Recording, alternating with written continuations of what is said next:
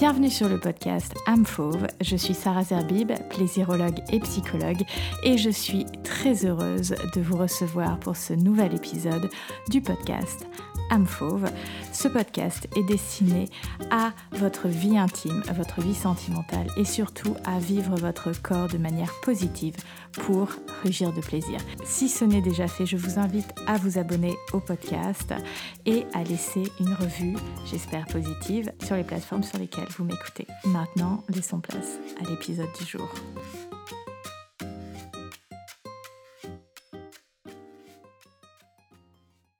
Est-ce que l'éducation à la sexualité et à la vie affective est la seule solution pour que finalement tout un chacun s'épanouisse dans sa sexualité C'est la thématique que j'ai envie d'aborder aujourd'hui et il est actuellement minuit 26 le 22 novembre. C'est la première fois que j'enregistre un podcast de nuit. Tout simplement parce que j'ai envie de euh, vous faire ce podcast à chaud en sortant d'un événement. Pour euh, celles et ceux qui m'ont suivi sur Instagram ou qui me suivent régulièrement sur Instagram, tu sais peut-être que ce soir, donc on, est, euh, on était lundi 21 novembre, j'ai participé à la soirée Good Girl organisée par la Maison euh, des femmes du 93 de Saint-Denis, soutenue aussi par le magazine Cosette et l'agence presse RP. Donc euh, j'ai participé à cette soirée parce que j'ai tout simplement vu euh, l'info passer dans la story de Camille euh, Aumont du compte Je m'emballe Clito. Et comme bah, le sujet parlait des violences sexuelles, sexistes, de sexualité, je me suis dit bah, c'est totalement le type de sujet qui me passionne, donc j'y vais. J'y suis allée, je suis arrivée un tout petit peu en retard ayant des rendez-vous en fin de journée, donc j'ai loupé la moitié d'un film un reportage qui s'appelle Good Girl au niveau, euh, si j'ai bien compris, des, des schémas euh, de genre du patriarcat et de comment tout ça a été transmis euh, de génération en génération. Il y a eu après une table ronde où j'avais la furieuse envie d'intervenir parce que de toute la soirée, il y a eu un mot qui n'a pas été utilisé. Bon, je vous maintiens un peu le suspense, mais je vais vous partager des informations assez intéressantes parce que on nous a partagé un petit peu en avant-première, enfin oui carrément en avant-première, les résultats d'une euh, enquête euh, réalisée par Opinionway qui euh, est un institut de sondage assez connu. donc les chiffres sont en embargo jusqu'au 25 novembre, au ce moment où ils seront publiés, comme ce podcast sera publié le 27 novembre. Je vais vous les donner parce qu'en fait j'en ai noté quelques-uns qui étaient très intéressants. Le premier, c'est 35% des femmes de moins de 35 ans se demandent si elles ne subissent pas des violences dans leur couple, dans leur vie intime. Donc 35% c'est à peu près une sur trois, ce qui est quand même énorme. Et je pense que dès lors qu'on se pose la question, c'est que en fait on a déjà la réponse. Après un autre chiffre que j'ai relevé, c'est euh, celui-ci, c'est que seuls 3 parents sur 10 parlent à leurs enfants des dangers des violences sexuelles. De ces 3 parents sur 10 qui parlent des violences sexuelles, 33% vont en parler à leur fils et 28% à leur fils. Donc, lorsqu'il s'agit de violences sexuelles, on va quand même un petit peu plus en informer les filles que les garçons. Après, cette statistique, c'est une pépite. C'est le plaisir féminin, l'anatomie féminine. Donc un sujet dont les parents parlent encore moins avec leurs enfants. Euh, donc euh, lorsqu'il s'agit d'anatomie féminine, de plaisir féminin, seulement 14% des parents vont en parler à leur fille contre 8% à leur fils. C'est-à-dire que bah, pas étonnant que les hommes euh, n'y connaissent rien en termes de plaisir féminin quand ils découvrent leur vie intime, surtout si eux ne se sont pas éduquer à la question puisque on ne parle pas du plaisir féminin. La majorité des parents sont quand même pour que l'éducation sexuelle se fasse à l'école, ce qui moi m'interpelle, me choque presque parce que euh, les parents ne demandent pas à l'école de de faire marcher leurs enfants, de faire manger leurs enfants, de faire euh, de faire laver les mains à leurs enfants. Alors oui, l'école complète une certaine partie de l'éducation, mais ne devrait pas remplacer le job des parents. Et sur bah, la majorité de parents, effectivement, qui, qui considèrent que c'est le rôle ou un des rôles de l'école que de, faire cette éducation euh, à la vie sexuelle et, affective. Et donc les parents, dans ce sondage, ont choisi aussi euh, les thèmes prioritaires à aborder. 45% sur le principe du consentement, donc euh, bon ça c'est effectivement l'effet l'effet MeToo, balance ton port, etc. 41% les dangers des violences sexuelles et, et c'est même le premier sujet à aborder selon les parents de jeunes filles et ensuite 41% sur le cyberharcèlement.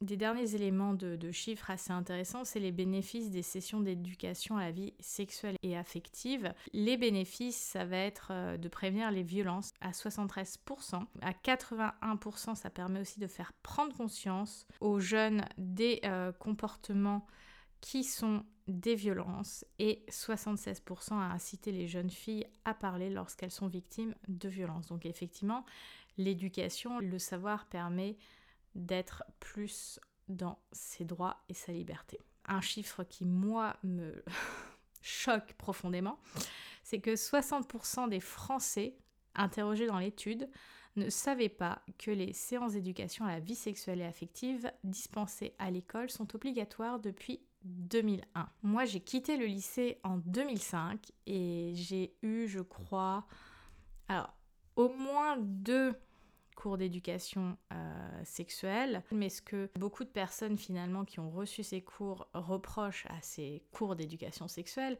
c'est qu'ils sont majoritairement orientés autour des dangers et de la reproduction, c'est-à-dire ne pas tomber enceinte versus tomber enceinte et protégez-vous des maladies sans pour autant euh, des fois tout détailler, tous les vecteurs de transmission, etc. Enfin, euh, je trouve que mm, même aujourd'hui, quand j'évolue, quand je discute autour de moi, il y a encore une très très grande méconnaissance de euh, ce que c'est qu'en fait la santé sexuelle et notamment dans sa vie sexuelle. Euh, moi, je vous l'ai déjà partagé hein, quand j'étais sur les applis de rencontre, c'était une de mes questions un peu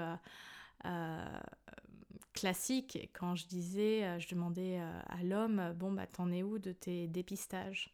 Je parle évidemment pas de, PCR, hein, puisqu'on était en époque Covid. Et cette question a toujours été un bon moyen pour euh, voir les green ou les red flags en fait, parce que quelqu'un qui arrête de te répondre quand tu poses une question qui est pourtant d'une simplicité enfantine, bah c'est pas de bon augure. Quelqu'un qui botte en touche à ce type de questions, c'est pas de bon augure. Qui va supposer euh, dès lors que tu demandes cette question que soit le rapport sera euh, forcément à la clé et potentiellement sans capote.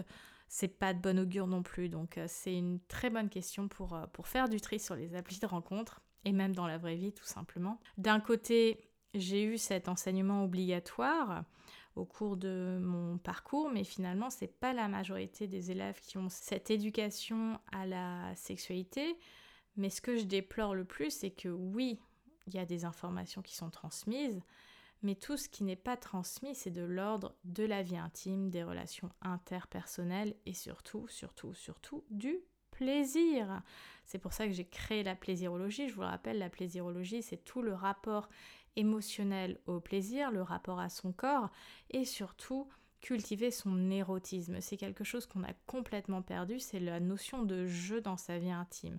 On fait comme si c'était un jeu avec euh, les plans cul, les sex friends, les machins, les trucs, sauf que en fait, ça devient de la sexualité ce que j'appelle complètement d'égo, inconsciente, où on est euh, juste dans un effet de, de, consommation, voire de surconsommation, mais surtout un échappatoire, un échappatoire à tout ce qu'on ne n'a pas envie de ressentir au quotidien, un échappatoire pour euh, se dire qu'on a un planning bien rempli et ne pas vraiment penser que on se sent seul ou qu'il y a X ou Y qui se passe dans nos vies. Donc c'est une sexualité finalement qui ne rencontre jamais l'autre et euh, qui ne rencontre jamais le plaisir dans le sens où je m'alanguis dans ce plaisir, où je m'autorise à être dans une exploration qui est joueuse parce que le jeu demande un minimum de connivence avec l'autre.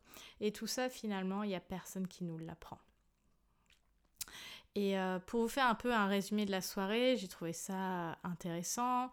Il y avait euh, des interventions qui, moi, m'ont parlé, d'autres beaucoup moins, etc.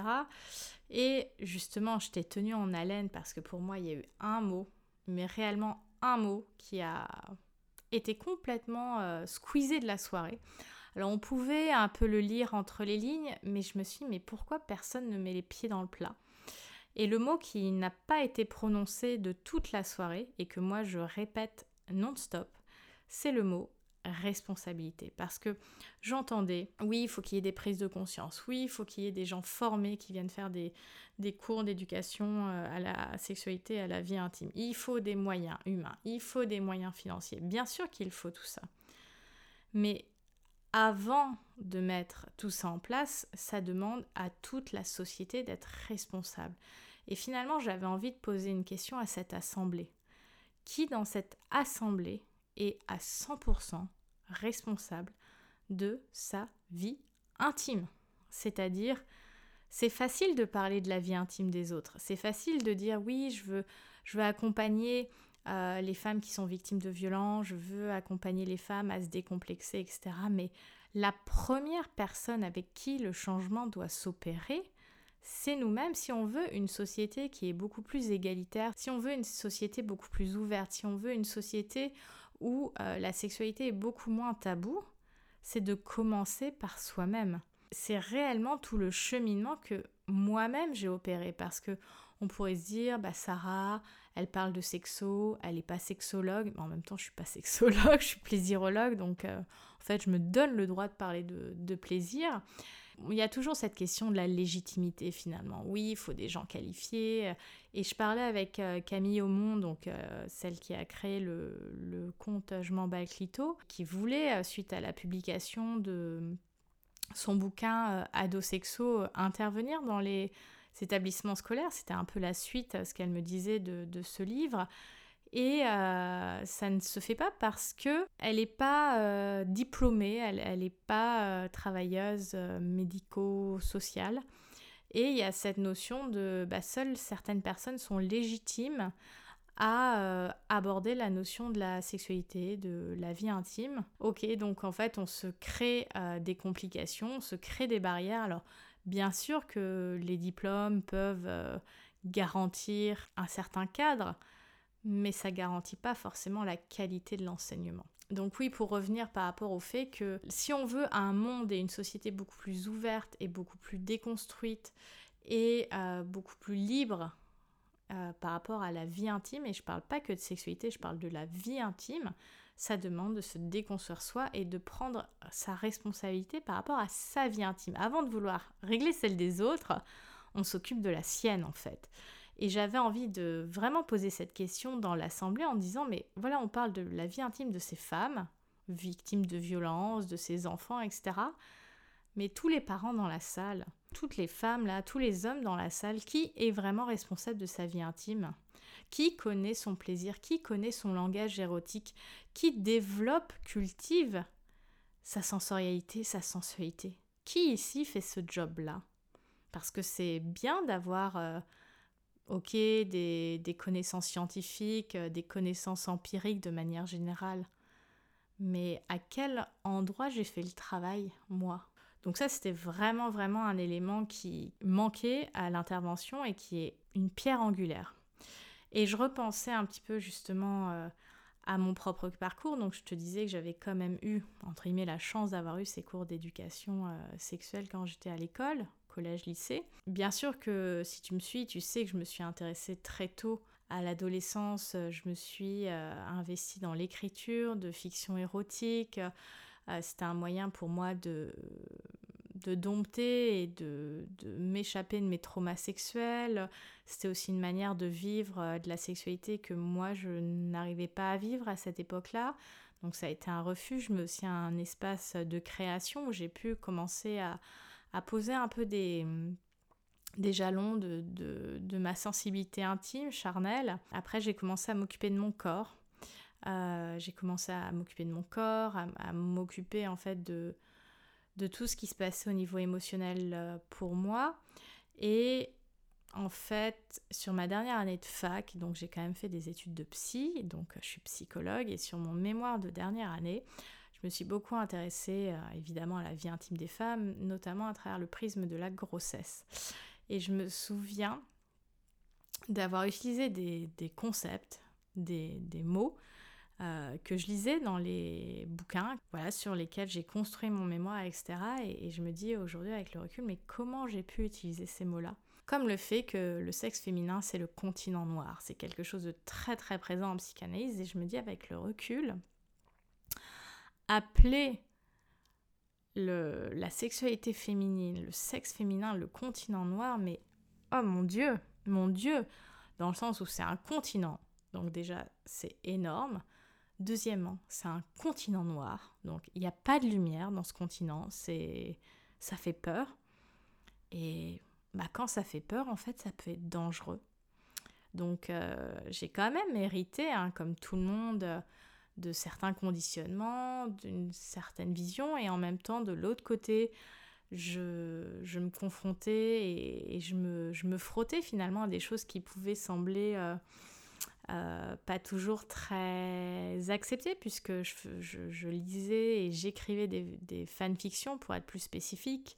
Euh, le yaoi, comme on l'appelle pour les gens qui connaissent le manga, qui, sont des, histoires érotiques homosexuelles. Donc, donc je pense que je me, confrontais bien à des choses qui me permettait de me déconstruire en fait. Et puis après, ça a continué. J'ai continué à me déconstruire. J'ai commencé à développer un petit peu ma vie sentimentale, ma vie intime.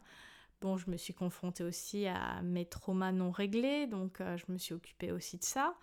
Et puis, euh, petit à petit, j'ai commencé de plus en plus à m'intéresser à, la sexualité parce que dans mon travail de psy à l'époque, euh, je ne sais pas si c'est un sixième sens ou autre, mais j'arrivais assez vite à, sentir quand il y avait eu un, trauma sexuel, un viol, une agression, etc.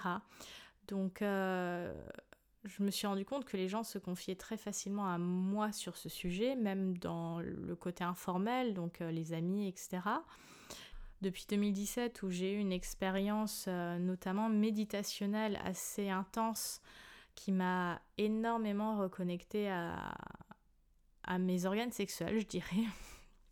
Il n'y a pas d'autre, manière de le traduire. Euh, cette question de la vie intime m'a énormément animée, d'une manière presque boulimique, dans le sens où j'avais besoin de lire, j'avais besoin de, de, trouver des, références qui correspondaient en fait à mes valeurs et à ce que je souhaitais euh, vivre. Et c'est ce que je transmets aujourd'hui euh, chez Amfauve. Donc, euh, donc effectivement, j'ai pas attendu une formation ou quoi que ce soit, j'ai fait le job moi-même.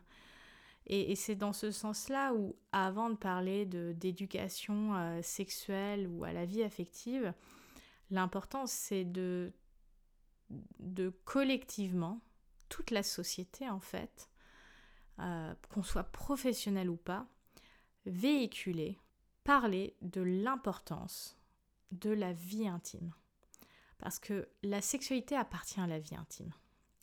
Et la vie intime, ça touche tout ce qui concerne le corps en fait, le rapport à son corps, comment on traite son corps, comment on respecte son corps, comment on joue avec son corps, de, tous les niveaux. La sexualité auto-érotique, incluant notamment la masturbation. La sexualité hétéro-érotique, dans le sens où tu le fais avec un autre ou une autre, ça appartient à la vie intime. Donc la première chose, c'est d'accompagner à la responsabilisation de la vie intime. Et en fait, la responsabilité, elle sera toujours inconfortable c'est fondamental. L'un ne va pas sans l'autre. Être responsable, c'est forcément être inconfortable. Et la vie intime a ce poids des tabous, des conditionnements de la société judéo-chrétienne dans laquelle on, existe, mais ces, tabous, ce patriarcat, ce sexisme existe dans tellement d'autres cultures, euh, références culturelles, etc., que je mentionne celle, euh, celle dans laquelle j'ai évolué, mais c'est à peu près valable pour tout le monde, c'est le fait de, d'en être responsable, de, de comprendre que c'est une part à part entière de nos vies, comme euh, notre vie professionnelle, comme notre vie euh, amicale, comme notre vie familiale. C'est un, un, pilier de notre vie.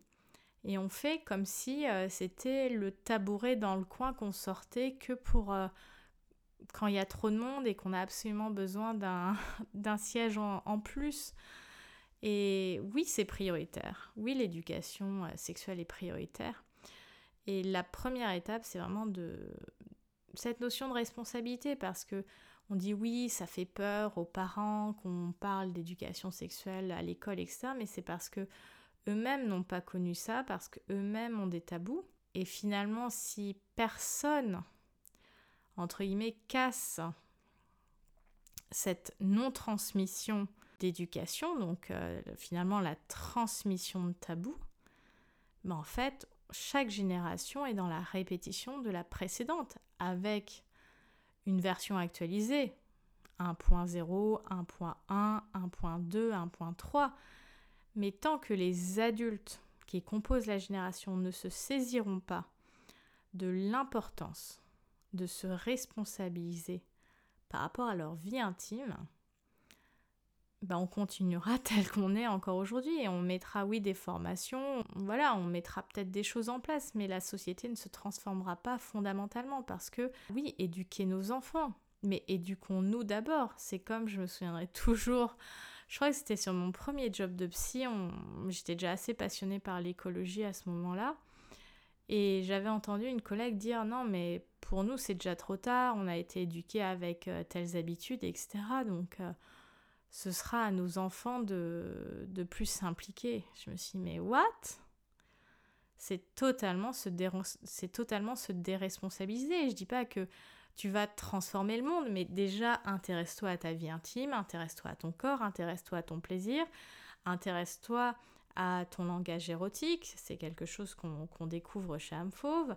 Euh, intéresse-toi à comment tu peux cultiver ta sensualité, ta sensorialité, ton érotisme, comment tu crées de l'intimité dans ton couple ou dans ta, dans ta vie intime si tu es célibataire, euh, dans ton voilà, dans tout ce qui touche à ta sexualité auto-érotique.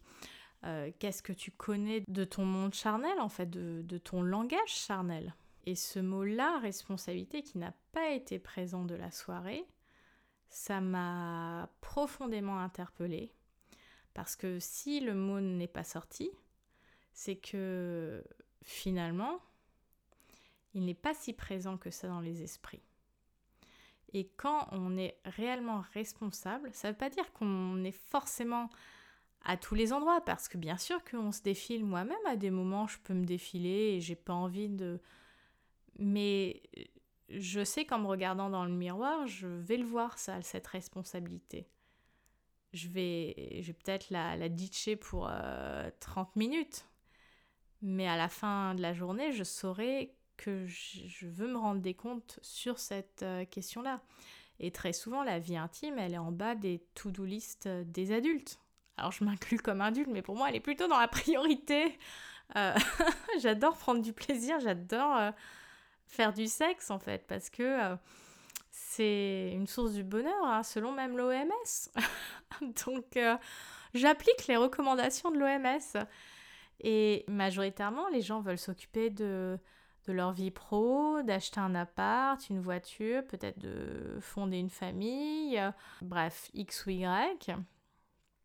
Et le fait d'être bien, d'être épanoui dans leur vie intime, ça vient euh, très très loin après. Et puis quand il y a quelque chose qui euh, euh, ne va pas forcément dans la vie intime, que ce soit des, des, choses même entre guillemets pas graves, des discordances de libido, des moments où j'ai pas envie ou des moments où je je me sens pas attirée par ça, on n'en parle pas, on le met sous le tapis, on attend que ça passe, mais c'est pas être responsable en fait ça. Et, et en fait, comme on n'est pas éduqué à cette responsabilité de la vie intime, l'éducation sexuelle finalement elle restera un effet de surface.